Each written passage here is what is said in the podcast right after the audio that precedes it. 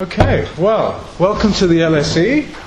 For those of you who are from outside, and well done on coming back. From those of you who are our students, it's the last week of term here, so everyone's a bit frazzled and tired, and um, and so I think it's a very nice way to end the term by having um, Dina here with us. Um, just before I get started.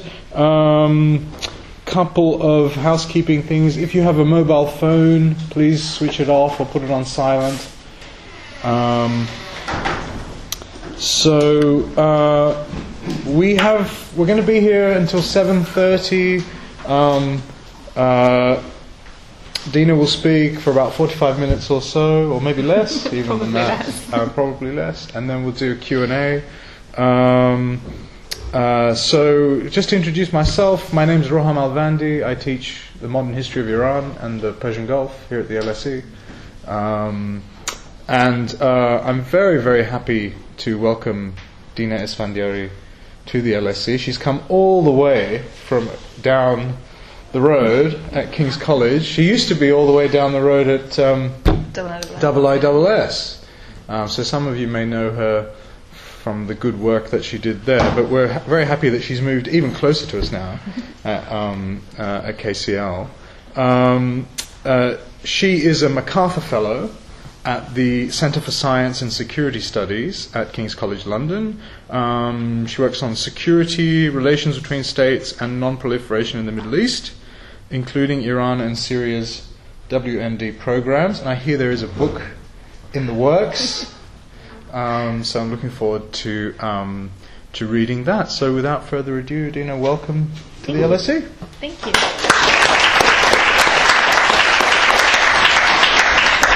Thank you very much. So I've been uh, given the very simple task of giving you an overview of what the region looks like now that the nuclear deal is done in, um, let's say, half an hour, to be fair. So we Half have enough an hour, time for okay. Q&A Sure. in about half an hour. Um, so no easy task.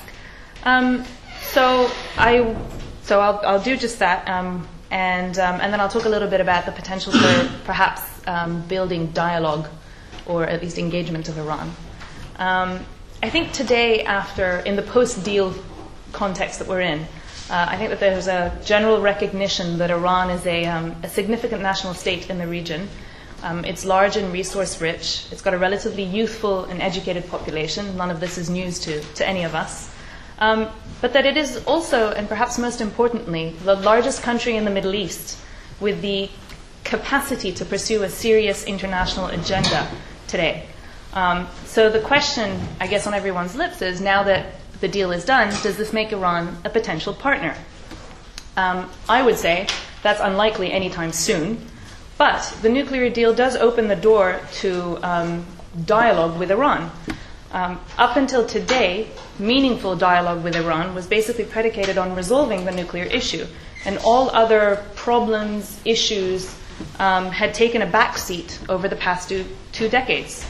Um, whereas now we have a real opportunity to moderate Iran's three and a half decades of um, hostility to the West and an opportunity to, to indigenize Middle Eastern security and draw Iran into an effort to stabilize the region um, rather than perhaps being the troublemaker in the region. And to be honest, in a region that's characterized by chaos, um, strong regional interlocutors are absolutely vital. So, in my view, the implications of the deal are um, threefold. One on Iran's domestic policies, uh, two on Iran's relations with the West, the EU, and the US in particular, and three on the region, which of course is our focus. But I will touch on the on the other two insofar as they're important for um, Iran's regional relations. So, domestically, the idea is that the nuclear agreement is supposed to empower those who pursued the deal. So that's um, the Rouhani camp. Now, the Rouhani camp is, I mean, his, his administration is significantly more moderate than, um, than some of the others that are on the scene. So the question that comes to mind is does that mean that there's more scope for moderation on Iran's um, foreign policy? So the, the problem with empowering um, a team like Rouhani's is that because of Iran, Iran's dynamic um, internal political scene, it's going to create a certain backlash um, because politics in, in, Iran is all about balancing. And so I think we're in the middle of that today, where domestically you see perhaps um, a little bit more leeway being afforded to some of the hardliners in Iran so that they can feel that, you know, they are not out of the loop, not being pushed aside, not being marginalized. Um, and, and that is also tied to a certain amount of politicking that's going on before the February um, parliamentary elections. Um, so that's the, the domestic impact. In terms of the region, um, I think, in my view, uh, to today, the nuclear agreement has freed up political space for dialogue with Iran, as I've mentioned. The idea is that over time, this agreement should temper um, Iran's regional policy. There's no doubt that a strong and more moderate and independent Iran is naturally going to pursue its own interests, but Tehran is likely to be more understanding of um, Western goals if it develops ties with the EU and the US. The problem is that the deal is having a mixed impact on Iran's um, regional policy at the moment. Um, as soon as the deal was done, Tehran was clear that it aimed to mend the divide between itself and, and its neighbors, but it hasn't necessarily scaled back a lot of its disruptive activities in the region. Um, why is that? Well, in my view, it's because um, Iran's foreign policy is not necessarily in the hands of the more moderate camp that runs certain parts of um, Iran's government at the moment. Uh, foreign policy, according to Iran's constitution, foreign policy is largely the purview of the supreme leader and the Revolutionary Guards, who have very different ideas of what they want for Iran in the region. Um, what's more, they today want to show that yes, they've agreed to a nuclear agreement, but this doesn't mean that Iran is no longer a force to be reckoned with in the region. So, I think that it might lead to greater intra-regional tensions um, in the immediate term, and I think we've witnessed that in the last few months. Um, the fear is that this agreement uh, is likely to deeply intensify this cold, regional cold, which I suppose now has become a little bit more hot, um, war. So, in terms of dialogue with Iran, I think there should be a two pronged strategy um, for both intra regional but also inter regional dialogue with Iran. First, on resolving areas of conflict today in the region where clearly discussion is, is important. Um, and second, on collaboration, future collaboration on different issues um, that have plagued the region for a while. On conflict resolution, I'll start by talking a little bit about ISIS and um, ISIS in Iraq in particular. So, in my view, this is the most immediate opportunity for collaboration with the West in particular. Iran is more committed to Iraq than any other regional player. Um, this is for a whole range of reasons. I mean, religious reasons, the Shia constituency that's present in Iraq, the 910 miles of porous borders between the two countries, the high levels of trade between the two countries. Um, so, needless to say, Iraq is, is vital for, um, for Iran. The current Iranian presence in Iraq is, um, uh, is mainly commanders that, are, that have been sent there, IRGC commanders that have been sent there to oversee and lead some of the militias that are, that are there. Um, it also includes a very overt public diplomacy campaign um, surrounding uh, General Soleimani's presence in Iraq, although I'd say in the last couple of months that's probably been scaled back a little bit. Um, and a certain amount of military assistance, uh, weaponry, advisory, um, you know, money, but I'd say one of the most important things that Iran is doing in Iraq today, um, other than the ground presence it has, is also its efforts to coordinate um, the efforts between the different groups that are present in Iraq today. Um, in my view, you can't contain and roll the Islamic State back in, in Iraq with just US led airstrikes. Ground assistance of the type that Iran is um, providing is welcome so long as it doesn't come at the expense of um, Iraq's Sunni population. So, with an agreement, in my view, coordination becomes possible. It becomes less controversial. So, they were doing a certain amount of coordination before the agreement. Um, but the agreement, as I said, removes this barrier to dialogue with Iran, so coordination in Iraq on the ground becomes easier. Um, it also, hopefully, should make the fight um, more effective working with Iran may give the US and its allies greater influence over Iranian actions on the ground. What does that mean? That means they might help manage um, the, the influence that Tehran has over some of the Shiite militia groups. So that's Iraq. Um, let's move to Syria. Now, Syria is considerably more problematic. Um, clearly, Tehran and Washington have very different goals um, for Syria. I mean, I don't think I'll be teaching anybody anything here, but Iran wants um, the Alawite regime to remain in power. Washington wants President Assad gone, um, although I guess there's a little bit more nuance to that now. Um, but both do want to get rid of ISIS in Syria. So what has Iran been? What has Iran been doing? Uh, they've been funneling money, surveillance equipment, military equipment. Um, they've been funding, training, and arming uh, recently formed local popular committee uh, militias that are actually separate from the Shabiha militia network because Iran sees these guys as a possible structure that they could rely on um, should the regime actually collapse. And obviously, they've been providing overt political support to um, President Assad. Um, there's a lot of debate about the cost of this war um, on Iran. So the figures, I mean, you have to take everything with a pinch of salt, but certainly what I've seen, um, up until about a year ago, Iran had spent allegedly up to $15 billion in aid, um, much of it in fuel. $12.6 billion in um, financial support, which amounts to about 600 to 700 million per month. Um, so clearly, this is a massive drain um, on Iranian reserves at a time where Iran is still facing sanctions. Um, keep in mind that, yes, the deal is done, but no sanctions have been lifted. Uh, so at the time, uh, a couple of years ago, this had led to um, the rise of a serious debate amongst Iranian officials about the value of um, Iran's endeavor in Syria. Now, it, that was to a certain extent a little bit unprecedented because it's unusual for um, questioning, for Iranian officials to question what the government has decided to do, but this did happen and it lasted a little while. But that was largely quietened down um, after the rise of ISIS and the perception that the, that the group you know, posed a significant threat to Iran as a nation. Um, so that really quietened down this debate that was going on in Tehran. But today, the number of um, IRGC deaths have risen, um, and they've been very public deaths, um, including that of senior IRGC commander Hossein Hamedani on, 9th, uh, on the 9th of October. Um, so these have been very public. This obviously doesn't look good for Iran, and it also doesn't look good um, domestically when the bodies get flown back home.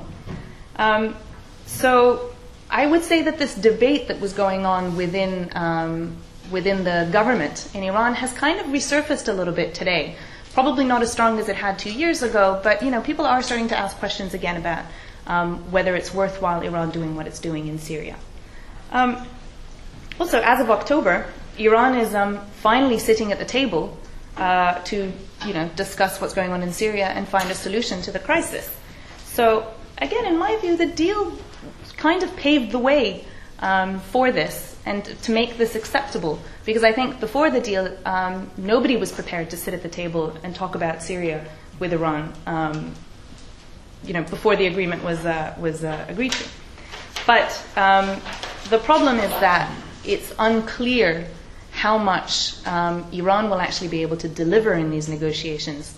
And this is because of what I was describing before, which is that it is the Rouhani administration, Zarif's team, that's sitting at the table in Vienna discussing these issues.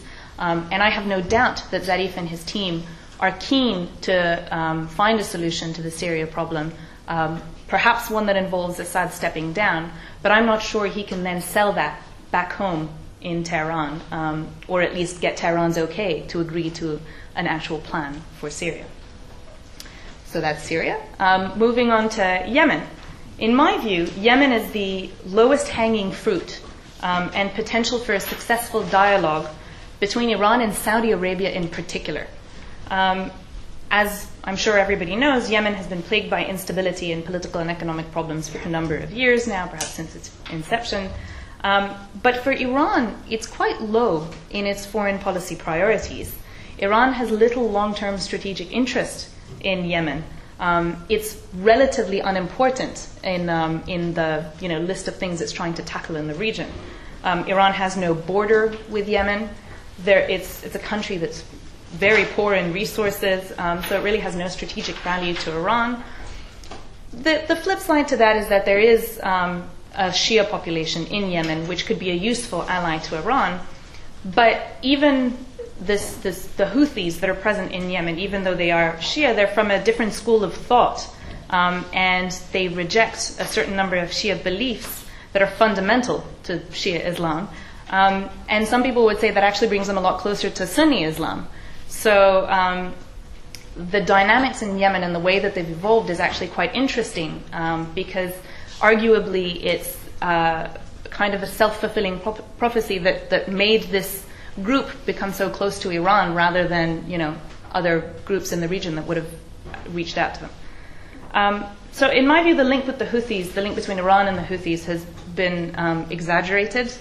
The Houthis have legitimate local grievances, um, and Iranian control over them is actually uh, quite limited. Um, I like to compare it to Iran's control over Hamas rather than Hezbollah, for example. Um, the White House uh, a few months ago said that they, in their view, there was no command and control um, control over the Houthis coming from Tehran. Um, and one example of how little control and influence Iran has over the Houthis is that when Iran actually told them not to go into Sana'a, but they ignored it and went in anyway. Um, in the Iranian leadership's mind, um, Iran is not entrenched in Yemen. It can easily disengage from that conflict because it's just not as involved. Um, it is significantly more concerned um, and committed to Iraq, firstly, and Syria, secondly. Um, and for Iran, I think the leadership understands that they, it cannot afford to be involved in long, drawn out conflicts on multiple fronts. Um, so there's going to, I mean, unless Iran gets, you know, a windfall of sanctions relief in the next couple of months, which of course we all know is highly unlikely, um, at some point Iran is going to have to make a choice, and at some point it's going to have to think strategically about what it's going to focus on and what it's going to disengage from. And in my view, top priority is Iraq. Um, Yemen is all the way down there. Um, so I think what happened in Tehran was that after everybody kept talking about Iranian presence, um, the Saudis, the rest of the Gulf countries, a lot of the media, Iran, some parties, some actors in Iran, actually decided to play to that. Um, you had a, a, member of parliament that came out and, you know, uh, announced that Iran actually controlled four Arab capitals. Um, so Iran really started to play to that because for them it was a fantastic way to project power and for them to be seen as a you know master puppeteer in, in the region. Um, but actually, what they're doing in Yemen is largely focused on building capacity within the Houthis. So they're helping them organize their internal administration, helping them put in place um, security management procedures. Uh, they're offering them religious education, um, and they've very recently built more official trade ties um, with some of the Houthis. Now, this is um, in huge contrast to Saudi Arabia, which of course sees Yemen as an absolute top priority. It's their backyard, um, and this is why they're so nervous because their largest regional rival is supposedly present in their backyard. Um, because of this high importance of Yemen for Saudi Arabia and low importance for Iran, I think you have an emerging, um, to use some technical terms here, zone of possible agreement, an emerging ZOPA between them. Um, and I think that this is an area where Iran um, and Iranian officials are allegedly willing to do this um, can really offer an olive branch to Saudi Arabia in order to sit down and start discussing regional security problems. I think the only problem that Iran has is that it doesn't want any preconditions to any kind of negotiation with, um, with the Saudis. Um, whereas I understand the Saudis want to sit down and have a couple of things that Iran have to agree to even though they're not necessarily in Yemen, things like, you know, Assad ha- Iran has to agree to Assad leaving so that we can then discuss other issues. Um, I'd like to talk a little bit about the impact of the agreement on the Gulf Arab states. Um, so, as I said, uh, in my view, the, the agreement will, in the immediate term, worsen regional relations, and I think we've seen that in the last couple of months. It's no secret that the um, Gulf Arab states opposed the nuclear negotiations um, their concern, their primary concern, is with Iran's expansionist regional policy. For them, the deal provides Iran with further means to fund its proxies and to the region at their expense. Um, it's very much an Iran has won mentality um, in, in, the, in the Gulf countries, I think. Saudi Arabia has been the most vocal in its skepticism of the negotiations. Um, with its recent assertive foreign policy, I think Riyadh intends to counter the perceived Iranian influence either overtly um, or through checkbook diplomacy. The problem is, up until today, I think that's been largely ineffective, and I think Yemen is a good example of that. Um, and with this agreement, this need to counter um, Iran is going to, in my view, become further entrenched, which is likely to inflame sectarian conflicts in the region for the foreseeable future. And this despite the fact that, in my view, there are limited options in terms of what the Gulf states can do to respond to this perceived Iranian threat. They are, however, likely to double down, as I've said, um, and to view any kind of rapprochement with Iran as tantamount to accepting Iranian gains in the region. Um, and every time I say this, I think back to a, a, conversation I had with a Saudi official a little while ago um, during the negotiations with Iran, where you know he was adamant that you don't understand these negotiations. If this is a, a, a great time for us, it's an opportunity for us, a historical opportunity, I believe, is what he said, to uh, find a way to kick Iran out of the region. I mean, this really explains to you how they see um, Iran in the Middle East. Um, so they're likely to continue I mean, I do, I do focus on the Saudis because I think there's a little bit more nuance in some of the other countries in the Gulf, but the Saudis do tend to lead the wave. Um, and so they're likely to continue to view regional conflicts um, in the context of the larger struggle against a rising Iran. Um, in terms of um, something else they might do, there's been a great deal of talk about the possibility of a um, regional proliferation cascade. Countries like Saudi Arabia have said repeatedly, we want anything Iran has under a final deal, which has sparked um, a certain amount of nervousness about uh, the spread of, uh, firstly, civilian nuclear programs and also the possible spread of nuclear weapons in the region. Um, it, for me, this, is, this theory has been largely unchallenged, but actually, a careful look at um, the actual technical capabilities of countries in the region um, things like lack of infrastructure, lack of human capacity, um, the political insecurity context, for example, their large dependence on U.S. security guarantees, and the intentions of some of the potential contenders, contenders confirms that much of this hype is really um, baseless, I believe. So today, the deal um, is basically a fact of life in the region the US have gone a long way, um, the US and its allies have gone a long way towards um, attempting to reassure some of their Gulf Arab allies as a result of this agreement. Um, the post deal context should be an opportunity to test Iranian willingness and ability to engage on regional conflicts, but also patch long standing rivalries, um, which is something that, again, Iran has allegedly, well, not, it has said that it's allegedly willing to, um, to really take concrete steps towards um, mending the, uh, the divide between itself and some of its neighbors. Um, to finish off, uh, I'd like to discuss whether the deal um, is a model uh, that we can base ourselves on to promote regional dialogue. So, the nuclear negotiations are an example of a sustained successful dialogue with Iran, and there aren't many of those. Um, it, offers a good template for negotiations generally because they were inclusive, they were comprehensive, and they resulted in very much a win win solution um, for both sides. So it's clear that um, we should uh, learn from it um, and also build on the momentum that it has generated. But, it, but in my view, it's not a good model to follow exactly. Firstly, there's a clear exhaustion of, um, of the whole P5 plus 1 negotiating um, process.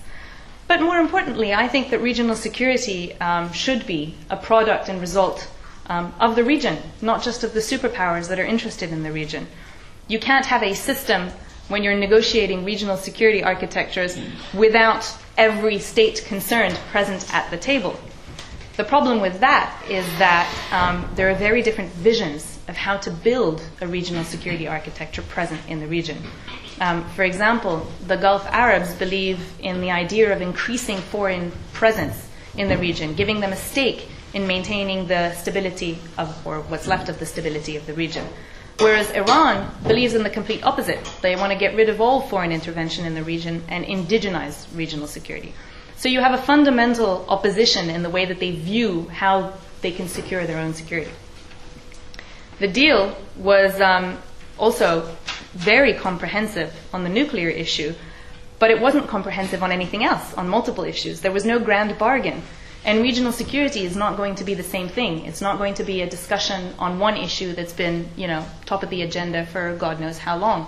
There are many, many problems and a real deficit of trust amongst the different players in the region, um, which are going to have to be overcome. So uh, it's going to be a lot harder to do, um, believe it or not, than, than the P5 plus 1 negotiations on Iran. I think I'll stop there. Thank you very much. Thanks.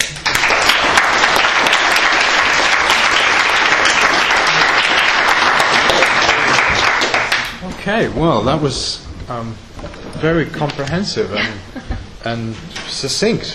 Very impressive. Um, so uh, we have about an hour almost for, for Q&A. So I'm going to ask you please to um, speak up when you ask your question so that this little recorder here can hear you. And I'm going to ask you please to keep your question brief. Um, you know, remember that a question ends with a question mark. Okay, it's not an invitation to give a lecture. Okay, um, uh, and maybe we'll try to take a few at a time, Sure. just to give you a chance to think about um, your answer. So please, sir. Thank you. Uh, uh, the question refers to to what extent does the current bureaucratic structure where you have uh, where you have uh, Rouhani's administration with different perceptions and agendas versus uh, Khamenei and the IRGC create incoherence in terms of foreign policy decision making and implementation. But I want to say, does it just create difficulty to make foreign policy decisions, but also just bunch of different agencies end up acting differently, which creates uh, uh, uh, very suspicious outcomes. And uh, how can it hinder cooperation or building trust in terms of further negotiations or collaborations regarding regional issues? Thank you very much. Yes, behind you. Yes, sir. Um, I was just wondering how far is regional cooperation possible given the strategic context uh, and competition surrounding the Strait of Hormuz? Okay. Yes, please. Um, you, you talked about uh, the Saudi-Iran feud a little bit, um, and on the way here we were actually talking about how rhetoric in the West is kind of changing for Saudi Arabia. Um, and and you didn't mention anything about Israel, and so in, in I guess what sense do you see kind of um, the rhetoric shifting more towards Saudi Arabia in in in contrast to the Iran-Israeli feud? Okay.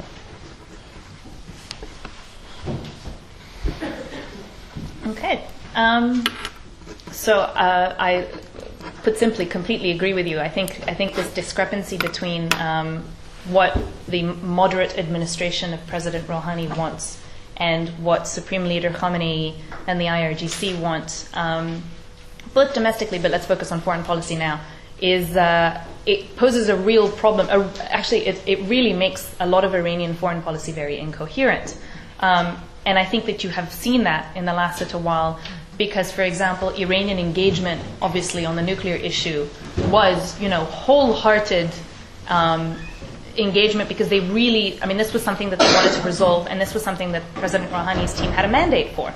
Um, and so they pursued it. They negotiated hard. It was difficult for them at times because, again, they couldn't agree to anything on their own. They had to get the supreme leader's approval. So um, you saw a, a number of times in the negotiations over the past two years where you know the mood would be great, things would look good after one of the rounds of negotiations. You know they had made progress, and then a couple days later, you'd get an echo from Tehran, or you'd come the supreme leader come out and make a speech where he'd set a number of red lines going back on some of the stuff that Iran had reportedly agreed to in the negotiations. So the, it, there was a lot of you know you take two steps forward, one step back, a lot of a lot of that throughout the negotiations. But because Rouhani controlled this file um, he was able to kind of coax the supreme leader, explain things to him, um, and he really had the supreme leader's ear, I think, on this issue, um, so that they could secure a deal. Um, I think another area where you see, uh, I mean, this in large contrast to, for example, what they're doing in Syria right now. Um, I think another area where you see incoherence actually is in Iraq because you have, um, again, Zarif's team who has a very clear idea of what they can do in order to push ISIS back, in order to, you know, regain control of parts of Iraq. Um, and then you, when you talk to some of these officials, you see their extreme frustration with what they hear is also happening on the ground in Iraq with things like what some of the um, massacres that you know Shia militias have carried out, or the fact that, for example, when Shia militias go through some of these towns, they plaster pictures of Khamenei um, and Khomeini in these towns. And I think that the the um, Zarif and his team understand that this doesn't help the Iranian cause. This doesn't help anything other than you know stoke t- sectarian tensions further. Um, so yes, there is a great deal of incoherence. Um, I think it's particularly obvious now because there is this larger contrast between what the president and his team want and what the supreme leader and his team wants, um, which wasn't necessarily present um, in the recent history. And in terms of what it means for building trust, well, it's a real problem because you have countries, particularly the Gulf Arabs, who rightly so say, but why should we believe what Rouhani is saying when his ability to deliver in the region is really quite limited? Um, and why should we believe that you know Rouhani is able to mend ties with, with us in Riyadh, for example, when two minutes later, you know, you have somebody else making a different decision about what to do in Yemen or what to do in Iraq, or the fact that they refuse to negotiate on um, Assad stepping down, which of course they're not refusing to negotiate on right now, but but you get the idea.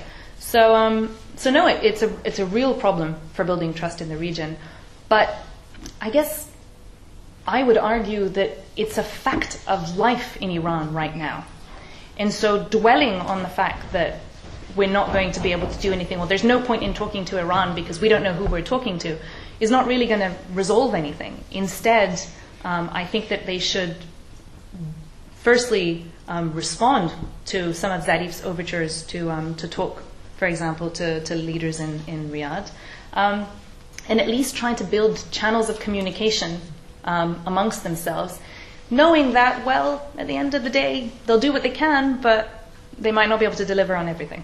Just, just a quick remark. Uh, did they learn any lessons from, let's say, the failures of Khatami's era? Because I guess the same incoherence happened there, and they tried to figure out something. More clearly. I cannot understand. So the Uh, question. did they- yeah, the question is, did they learn any lessons from the incoherence issues uh, during Khatami's era, and Mm-hmm. how is this one, is, if it is different from uh, the issue? Maybe we can come back to that if you just answer the other questions. Yeah. Sure. Hold on, I'm just going to write it down so I don't forget it. Um, so I think the second question was on uh, cooperation in the Straits.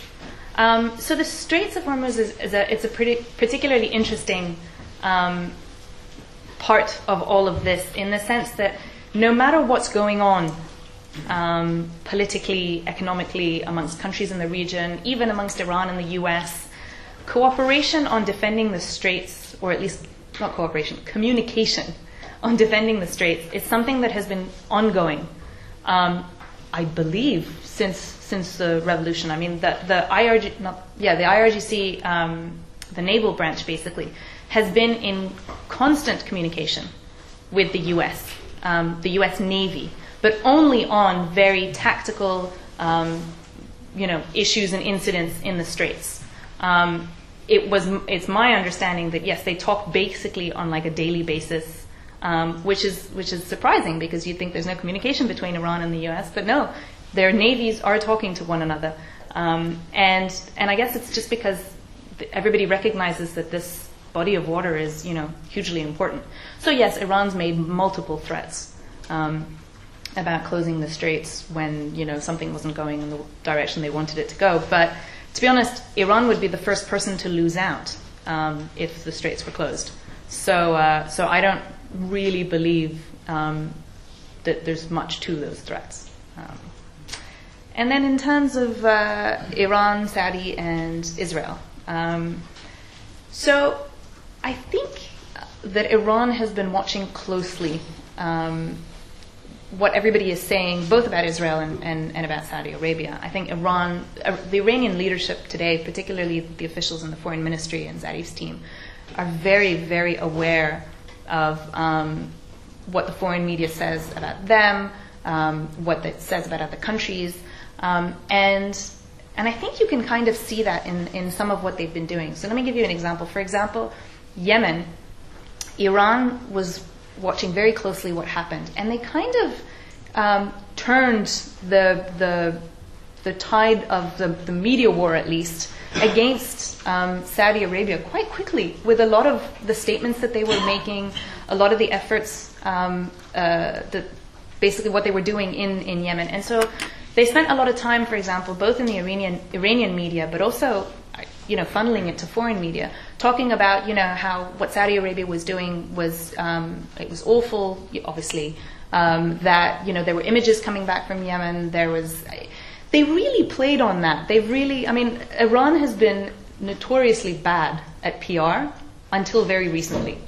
Um, and I think that I think it's largely because of, of this administration, because I think they understand the value of, of their image, and they know that Iran's image has taken a real beating um, over the last few years, uh, not least of all because of some of the things that it has said and done. Um, and so they're trying to fix that. Um, and I think that in Yemen, they've done a real stellar job with it. Um, and so, yeah, so I think they're, they're watching closely what everybody is saying. Um, I think, I know that a lot of Iranian officials are kind of, you know, chuckling at themselves um, about the kind of change in tide of opinion um, in the U.S. Uh, vis-a-vis Israel to a certain extent, vis-a-vis the Saudis to a certain extent. Um, but I don't, I don't think there's any difference in terms of Iran's relations with Saudi Arabia and Iran's relations with Israel as a result of these different perceptions. Okay. So, more questions, please. Yes, the gentleman far back. Uh, a couple of questions, if I may. Um, one's about Lebanon, whether the Saudi and Iranian seems that they've agreed on Frangieh as a future president. Does that mean that there's any rapprochement there, or is it coincidence? The second thing was about the Qatari Emir Anga. Seemed to give a very friendly speech about Iran. Uh, while traditionally, you know, Qatar is associated with Iranian policies either in Syria or Yemen. So what behind, what's behind that? Yes, sir, please.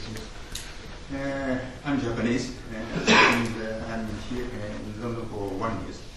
And uh, my uh, main interest now is the same as you, and I almost agree with your argument.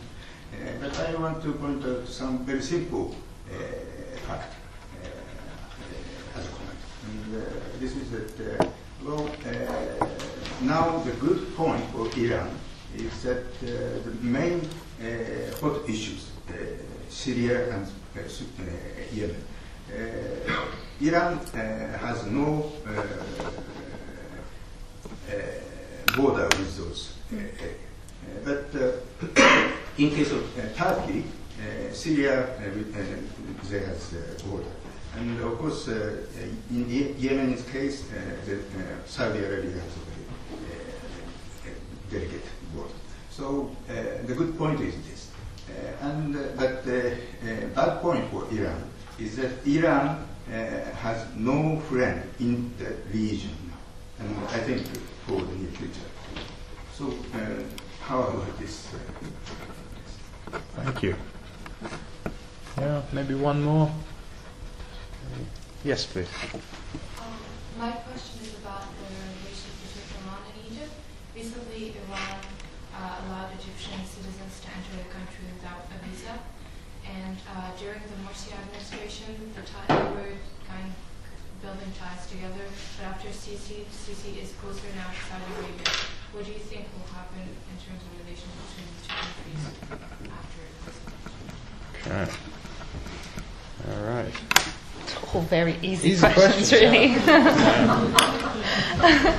right, okay. Um, I think we almost forgot your question about uh, Khatami, so I'll start with that. Um, I think you clearly have a situation here where uh, Rouhani and his team have watched, lived what happened under Khatami, and have clearly drawn lessons from it. Um, and I think we need to remember also that Rouhani is no Khatami.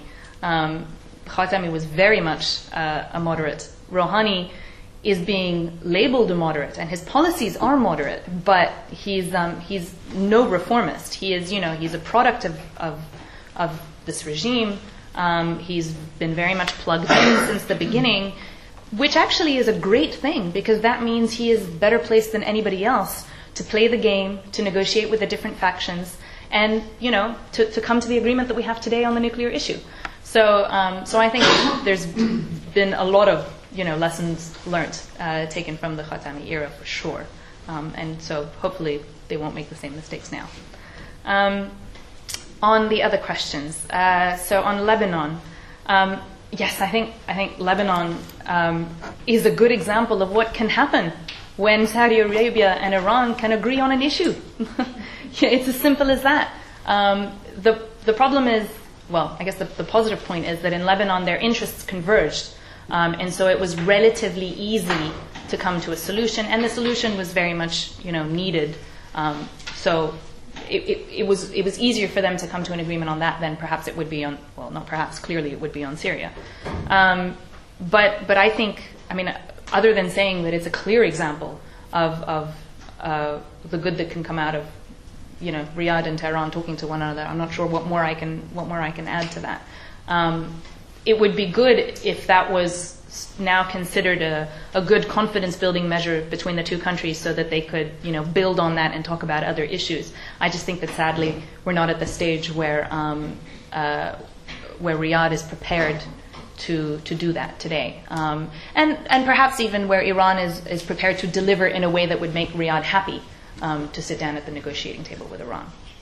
On Qatar, uh, yes, Qatar has been a very interesting um, country to watch in the last little while because um, in my uh, scaling, perhaps, of, uh, of GCC countries and where they stand vis-a-vis Iran, um, I would have put Qatar in Saudi Arabia's camp um, along with, bah- well, definitely Bahrain, but um, more leaning towards that side rather than the Omani side, um, because Oman's been a much more pragmatic actor in the Middle East or in the Gulf with Iran um, uh, in the last little while.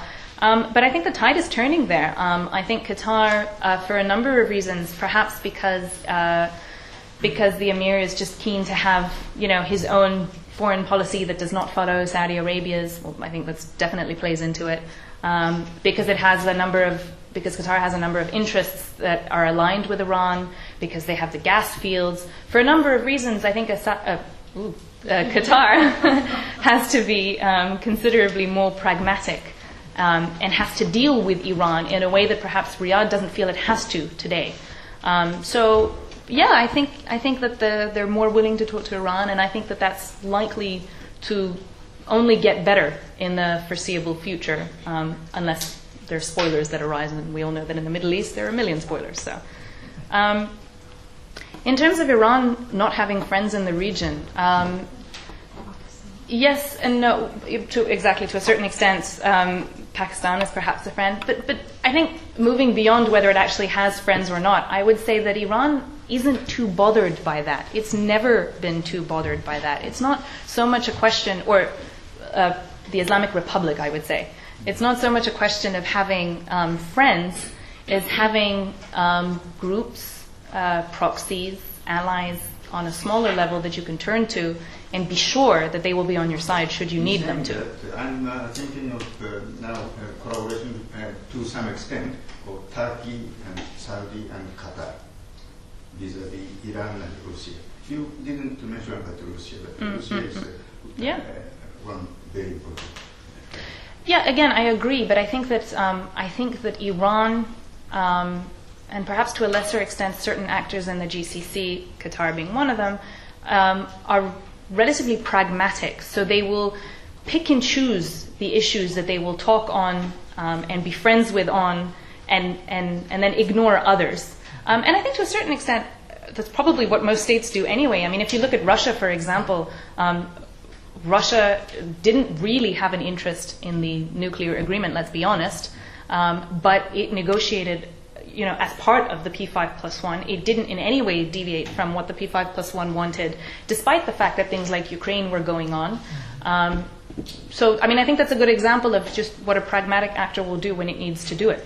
So, um, Iran and Egypt, that's a good one. So I, I watched, um, I watched, I like, I researched a little bit um, Iran and Egypt's relations, particularly when Morsi came to power, and watched closely when he visited Tehran and the impact that that was having on Iranians and how the um, how the government in Iran got really excited because they were like, okay, this is you know a product of the Arab Spring. It's an Islamic government and it's Egypt, you know, so we can we can get them on our side. We can.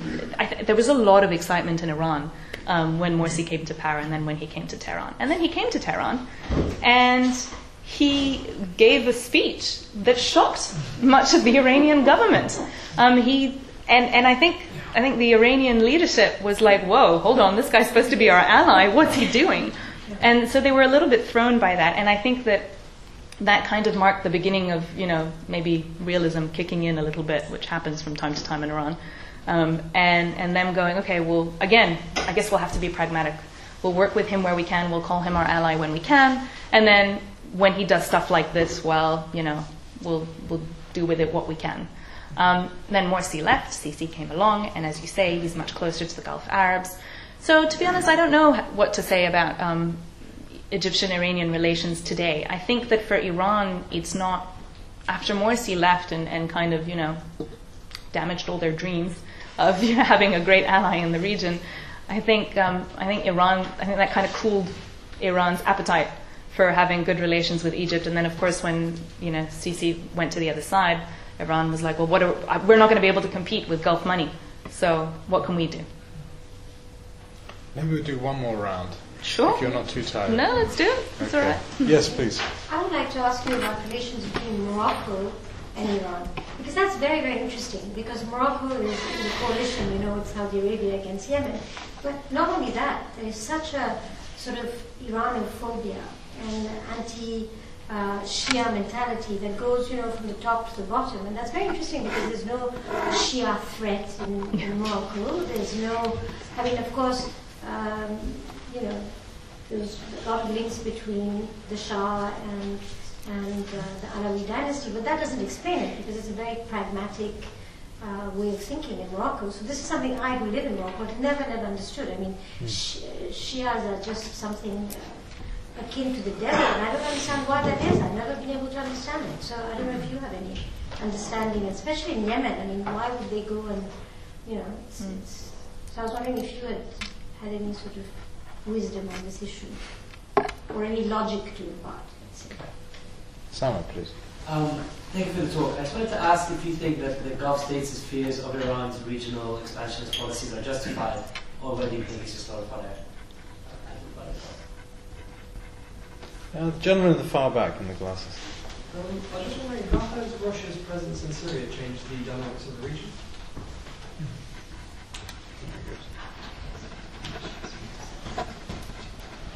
Okay.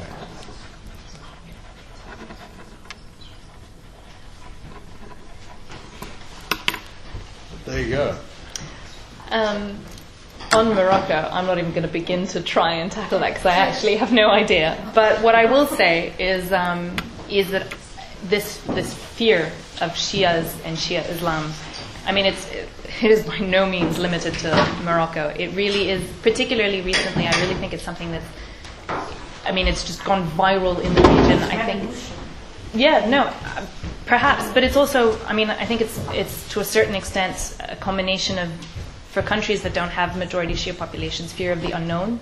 Um, it's also what the Shias have been built up to represent, um, because at the end of the day, it really is just a war of words, um, and and what yeah, and what one side you know perceives the other to be, but also how they show the other person to be. So, um, and I think that sadly, this sectarian dimension to what's going on in the region. I mean, it's I really think it's it, obviously you have to deal with it today, but it's fabricated. It has no place in the region. I think, um, believe it or not, um, Iran doesn't have an interest in in sectarianism, uh, in stoking sectarian tensions, because Iran wants to see itself as the leader of the, all of Islam, not just the Shias.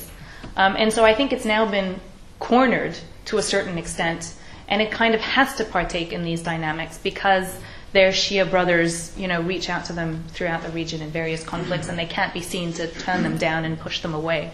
Um, and so, despite itself, it's taking part in this, which is, of course, worsening um, the entire situation. So, uh, in terms of what Morocco is doing uh, in Yemen and places like that, again, I couldn't, I, I- I couldn't possibly say, but I think that to a certain extent, when it comes to what North African countries do, um, and when they, you know, align with a lot of the Gulf countries, I wonder if that's not more related to just being like, you know, we're being we're being good, um, so do reward us later, please. Um, I think. Um, on so I've written Iran's expansionism. What was the question? The Gulf fears. Right, whether, it's justified not. justified. Um, in short, yes and no. Uh, it, it, it isn't. Uh, which one should I start with first? It isn't justified um, because Iran does not have some grand strategy of taking over the region, um, converting everybody to Shia Islam, and you know, controlling all of the Middle East. Um, obviously, uh, what Iran wants to do is be safe and secure. Um, I mean, it's as simple as that, and it acts like any pragmatic state actor um, in the region, if not in the world. Um, it identifies a threat, it tackles it. Um, always not always great, but it, but in my view, the Islamic Republic doesn't have a massive grand strategy other than we're a force to be reckoned with. Um, don't mess with us. But beyond that, there's no grand plan or grand strategy to take over the region. So in that respect, no, it, it, they really it's and the way that they see it, I mean, it really is an ever-present, all-encompassing fear. I mean, you sit down and you talk to some Gulf officials, particularly um, officials from Saudi Arabia, and you can't even reason with them. You, I mean, they're really they're like, no, no, no, no, you don't understand. I'm like, no, I swear to you, I understand. Just hear me out. So it's it's um it's really interesting to watch that dynamic. Actually, where they are perhaps to a certain extent justified, is because Iran sometimes does things, and more importantly, says things um, that comes across incredibly aggressive um, and like it wants to take over the region. So when an Iranian parliamentarian comes out and says Tehran now controls four Arab capitals, understandably, that makes a number of countries really nervous. so I think Iran doesn't help itself, but I think that that is a product of the political dynamics internally, rather than the image that Iran wants to portray um, outside its borders. The Russian intervention. Yeah, right. Um, so that's a really tough one. Um, I, I, I think it has. It's, it's been fascinating to watch. Firstly, what Russia has done um, in the region, what Russia has done on the nuclear issue, on Syria's chemical weapons, on Assad. It's just been and and watching that with the context of Ukraine going on in the background, right? It's been it's been really interesting to watch how these dynamics have unfolded.